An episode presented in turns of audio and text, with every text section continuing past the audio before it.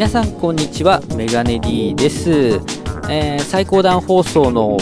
まあ、ブログと配信 URL を使ってですねまあ公開させていただいておりますけれども今回は9月30日、ポッドキャストの日ということでですね、えー、僕、メガネ D のポッドキャスト感みたいなものをお話ししていけたらいいなと思っております。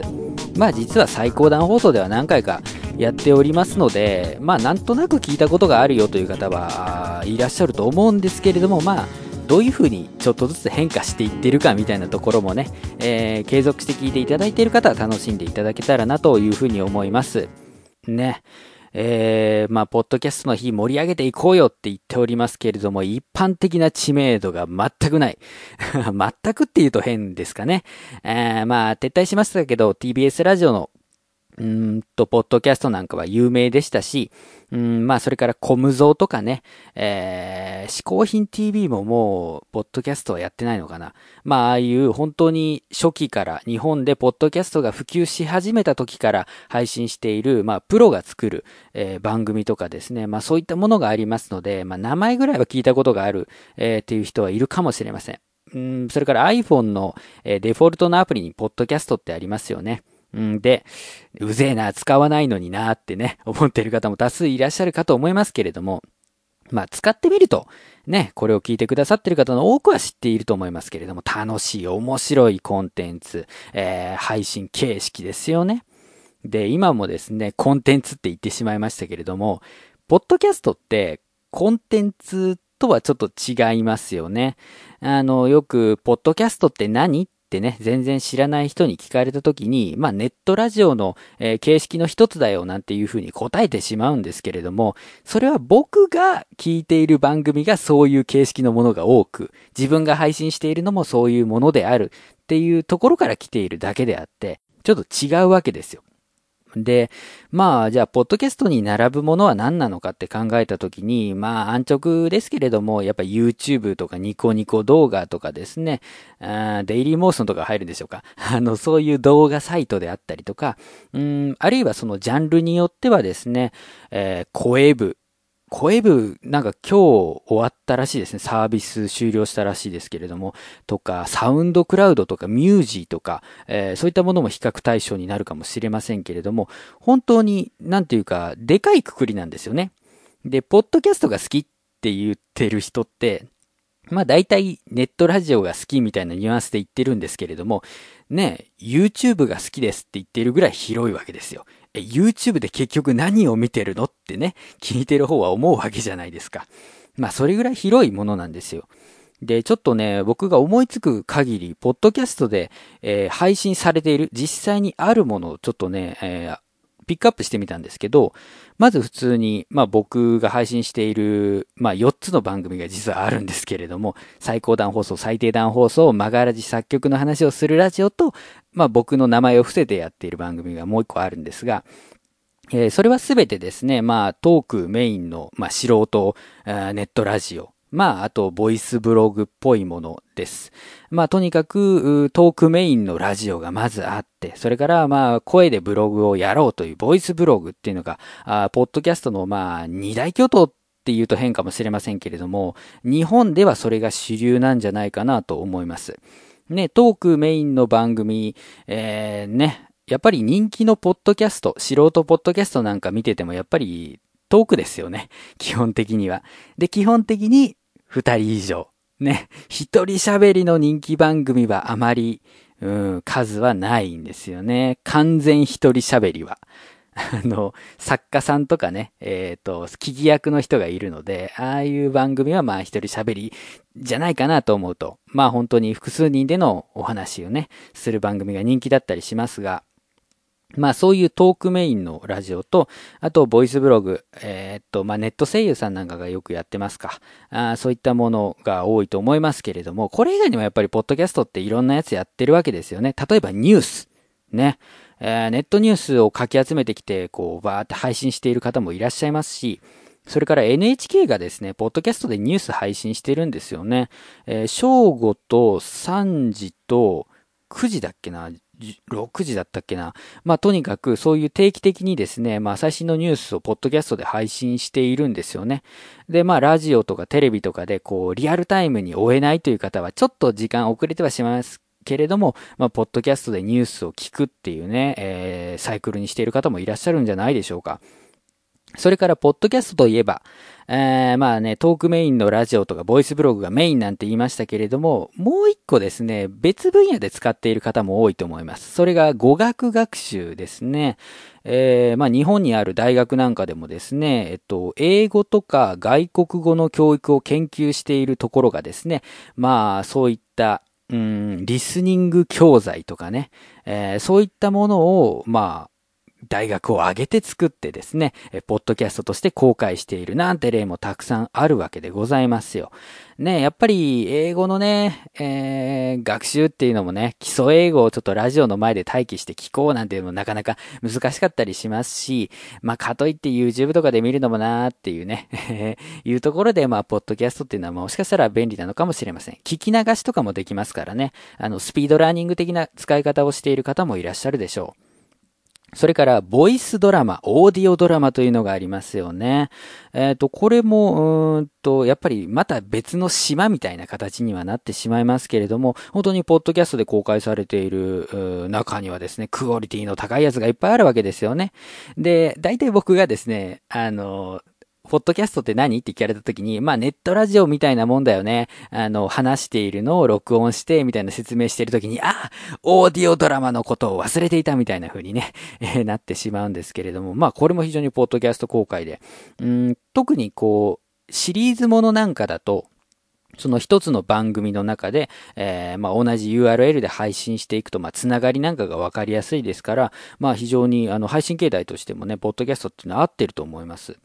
それからまあ似たようなものですけど、ラジオコントなんか配信している方もいらっしゃいますよね。えー、ポッドキャスト長い番組も短い番組も OK でございます。だからこうまあ4分、もっと短い1分とかのね、ラジオコントなんかも配信してもね、面白いですし、それから朗読。ね、えー、すでにある名作、著作権の切れた名作なんかをこう朗読して、まあ自分のトレーニングにしている方がですね、まあその練習を見てもらおう、聞いてもらおうということで配信しているケースもございますし、自分が作った詩であるとか小説であるとかそういったものを朗読するっていう方もいらっしゃるでしょう。それから、あの、音楽をやられている方だったら、オリジナル楽曲を配信している方がいらっしゃいます。まあ、オリジナル楽曲だったらね、別にミュージーとかサウンドクラウドとか、まあ、いろんなサービスがあるわけなんですけれども、ちょっと立ち止まって考えてみるとですね、ポッドキャストで、えー、配信すると、まあ、iTunes に登録ができるわけですよ。で、iTunes ストアにあの検索窓があるんですが、そこの窓で検索すると、ポッドキャストも引っかかるんですね。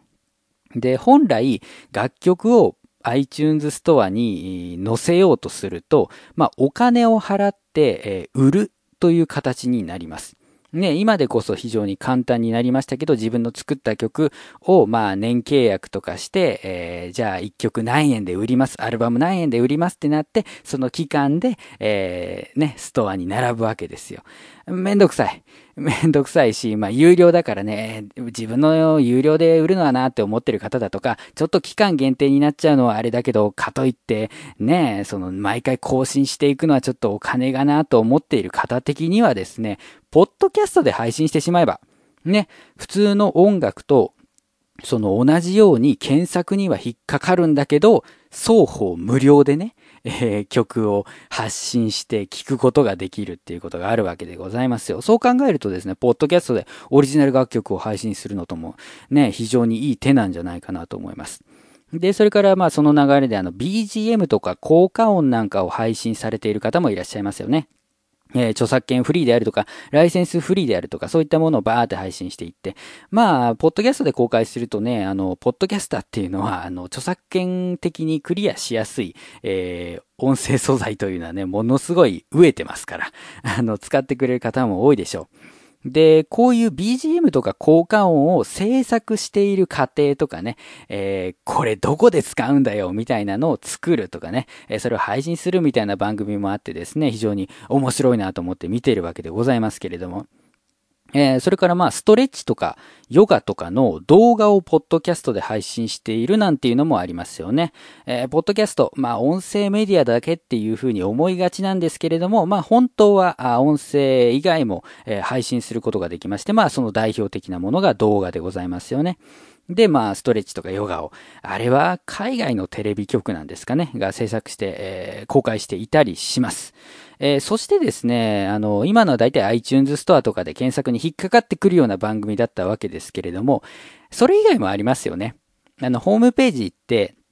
この URL で、あの、ポッドキャスト登録をしてくださいっていう形式だったり、まあ、そういうふうには言われてなくても RSS を取得してそれをね、えー、登録するみたいなことができるケースがありますけれども、それで、ポッドキャストって名前ついてるやつが結構あったりするんですよね。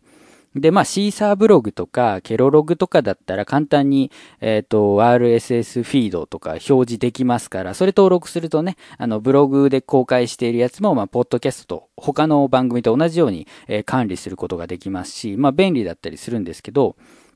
で、そういう流れで、あの、iTunes のストアには、登録できないんだけど、ポッドキャスト配信してますっていう人たちもいて、えー、代表的なのがですね、アダルトビデオメーカーが新作のサンプル動画をポッドキャストで配信しているっていうのがあるんですね。これ、一メーカーしか知らないんですけれども、その番組はずっとね、えー、っと、何年前ぐらいかな、もう4年以上前から、その新作のサンプル動画を、えー、ビデオポッドキャスティングで公開してたりするわけですね。いや、本当にポッドキャストっていうのはいろんな種類があるわけでございます。ね。で、じゃあ、ポッドキャスト。ね、いろいろ言ってきましたけれども、え、でもそれって他のでやれるんじゃないの？他ので聞けるんじゃないの？と思いません？ね YouTube ニコニコ動画便利じゃないですか。サウンドクラウドだって便利じゃないですか。なんであえてポッドキャストでやるんですかっていうところですよね。では、えー、リスナーと配信者のメリットそれぞれを見ていきたいと思います。まず、リスナーさんのメリットからすると、いつでもどこでも聞けるというところです。ね今でこそスマホが普及していっまして、ストリーミング再生でも、まあ、いつでもどこでも聞けるじゃんなんていう人がいるわけなんですけれども、でも、まだ、ね、いつでもどこでも聞けるわけじゃないですよ。例えば、病院なんかだと、まあ、携帯電話の使用が制限されたりしますよね。で、それから、まあ僕がポッドキャストに出会ったのはそれこそ入院している時だったんですけれども、個室にはインターネット環境がありますけど、大部屋には環境がありませんっていうのがあったんですね。えっと、まあ、有線の LAN ケーブルで繋ぐんでしょうけど、で、まあさすがにですね、えー、個室はちょっとな、お金もあるしな、ということで、まあ大部屋に入ったわけですけれども、まあ本当に暇なわけですよね。本とか、漫画とか読んだら時間潰すわけですけど、まあなかなか時間が潰れない。そんな時にね、えー、一時単位で家に戻った時になんとなく iTunes をいじっておりますと、あら、ポッドキャストというものがあるじゃない、ということでですね、えー、その時に、まあ、あと、バナナムーンとか、えー、エレカタのコント太郎とか、そういうプロのやつとか、あとは、まあ、ちょっと名前変えられましたけど、あの、牛乳瓶の二集めさんとかね、放課後ダベリブさんとかね、えー、女の子のここだけの話さんなんかを登録して、ああ、面白いなと思って、ポッドキャストを知ったわけですよ。で、一時帰宅の時に、その音楽っていうか音声メディアをダウンロードしておいて、で、それを自分の携帯音楽プレイヤーに転送して、それを病室に持ち込んでずっと聞いてたんですね。で、そうすると、あの、まあ、通信を実際にする必要もないですし、事前にダウンロードして、えー、置いたものですから、まあ、普通にその場でね、できるわけですよ。で、まあそこまで特殊な環境じゃなくても、やっぱり通信がこう不安定なところとかあったりするわけじゃないですか。まあそういったところに行くときなんかはですね、先にダウンロードしておけるポッドキャストっていうのは、まあ回線の状況に、えー、制限されることがなく、えー、まあ楽しむことができる。快適に視聴することができるんじゃないかなと思うわけでございます。ね。あと通信量制限なんかもあるわけじゃないですか。スマホだと。ね。だからスマホでダウンロードするんじゃなくて、パソコンでダウンロードしておいて、それを、まあ、同期するとかね。えー、そういう使い方もできるわけです。で、それからですね、更新情報を見逃しにくいというのがあるのではないかと僕は思っております。あの、まあ、代表として YouTube ニコニコ動画を上げたいと思いますけれども、あ、これラジオ配信しているチャンネルなんだ、ユーザーさんなんだっていう時に、まあ、お気に入り登録とか、えー、チャンネル登録すると思うんですけれども、それ登録した後って多分、マイページで確認しますよね。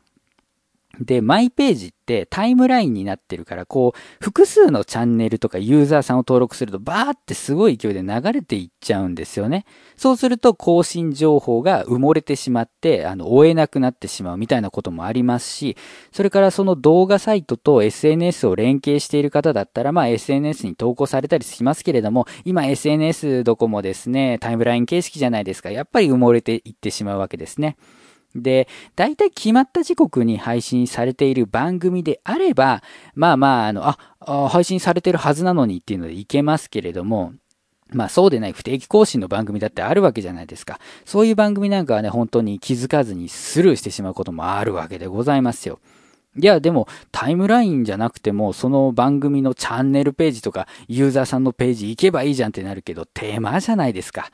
ね。そういうめんどくささ、煩わしさがポッドキャストにはないんですね。ポッドキャストって番組一覧がバーって出るわけですよ。購読しているね。で、あ、この番組にこうマークがついてるから新しいエピソードがあるんだなっつってダウンロードして聞くわけですよね。本当にそのマイページ内にそれぞれの番組のページの簡略カバンが並んでいるような感じでですね、まあ非常にそういうのを見逃しにくいわけですね。で、それからですね、ポッドキャスト、ダウンロードっていうのが一番の売りです。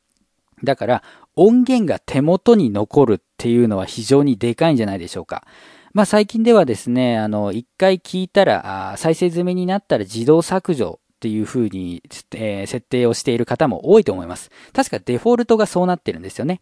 ただ一回それを切るとですね、まあ配信していただいた音声がずっと溜まっていくわけですよ。で、なんでじゃあ貯めておく必要があるのあえて。って思うかもしれませんけれども、ポッドキャストって個人で配信している方が非常に多いんですね。だから、ある時に、うわ、俺こんな番組配信していた恥ずかしいって一気に消しちゃう人がいるんですよ。そうなってくると再ダウンロードはできませんし、当然ストリーミングで聞くこともできません。ねそうなってくると寂しいじゃないですか。あの番組好きだったのにもう聞き返すことができないのかってね、あると思います。それからまあ TBS があ撤退した時もですね、その前に、えー、過去のアーカイブ、が保管できないから、まあ、最新のだけ、えー、残すようにしておきますみたいなのがあったわけですけど、あの時もですね、もう急いで過去のね、あの、ポッドキャスト全部ダウンロードしたみたいな人いましたけれども、とにかく音源が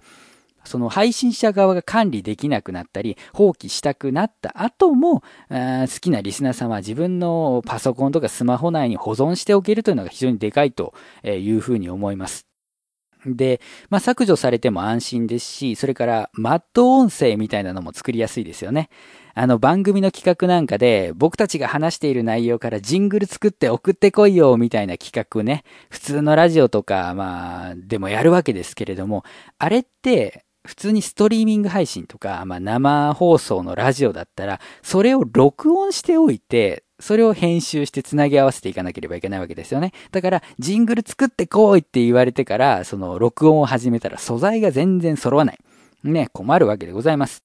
で、パーソナリティはそう言ってるけど、その配信しているグループとかは別のね、著作権的な考え方を持っていて、そんなことやってくれるなと思っているかもしれないじゃないですか。だからですね、非常に難しいんですけれども、ポッドキャストはもう音声ファイルがそれぞれの手元にあるわけですから、編集が楽だし、もうその編集されても、まあ別に構わないというか、そういうことをする人もいるだろうなと思って配信者側は配信してるわけですよ。で、よし、じゃあジングルできたから送りつけてやろうって本人にこう送って、じゃあこれは扱いは任せますって言ってしまえば、まあその著作権者の人がね、実際にチェックするわけですから、もう全然問題がないわけですよね。そういうですね、まあ、二次創作的な意味でのマット音声とかもですね、えー、非常にこう、ハードルが下がっているんじゃないかなと思います。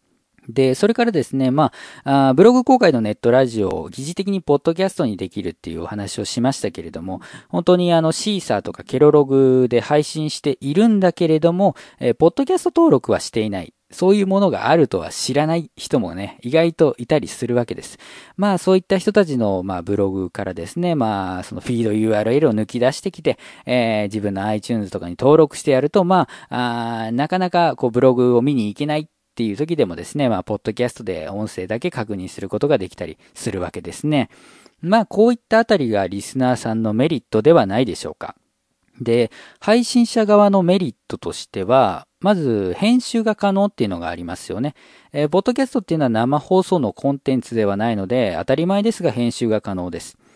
ただまあ、音声メディアっていうと、どっちかっていうと、まあ個人でやられている方でも生放送系が多いんですよね。ツイキャスとか、えー、まあニコ生、まあニコ生は動画もいけますけどね、当然ながら。えー、それから、あの、ネトラジとかね、そういったもので配信している方も多いと思いますから、うんと、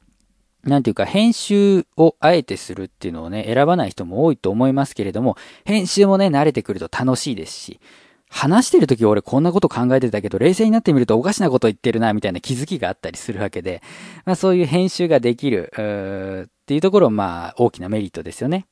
で、それから音声のみでもいいし、動画画像とかそういう別のファイルも入れることができるというのが挙げられます。動画サイトに上げようとするとね、どうしても動画にしなきゃいけないんですよ。まあ、静止画でもいいんですけど、まあ、編集した音声ファイルを、こう、動画化してアップロードする必要があるわけですよね。でも、ポッドキャストは別に音声だけでいいわけですから、あそのままポーンとね、えー、よし、取ったもんそのまま投げてやろうっていうのもできるわけですね。で、それからまあ、うん、音声だけの番組をやられている方結構いらっしゃいますけれども、でも実際は動画とか画像とか PDF ファイルなんかをつけて配信することもできますから、まあ参考資料をですね、ポッドキャストで流すことも、えー、できますし、この回はちょっと動画で見せたいなっていう時にはその動画を挟むこともできるわけですよね。そういう、こう、フレキシブルな感じっていうのは、ポッドキャストの強みなのかもしれませんね。まあこの辺はちょっと慣れていかなければいけませんけれども。えー、それから、不定期更新にしてもリスナーが離れにくいというのがあるんではないでしょうか。あの、動画サイトとかでさ、半年に一回不定期とかだったら、まあ聞かないじゃないですか。ラジオ上げててもね。なんだけど、ポッドキャストって一回購読しておくと、まあ別に購読解除はしないんですよね。その頻度が、なかなかね、うん、更新されないから購読解除しようみたいなリスナーさんって少ないんですよ。まあ、減るけどね。あの、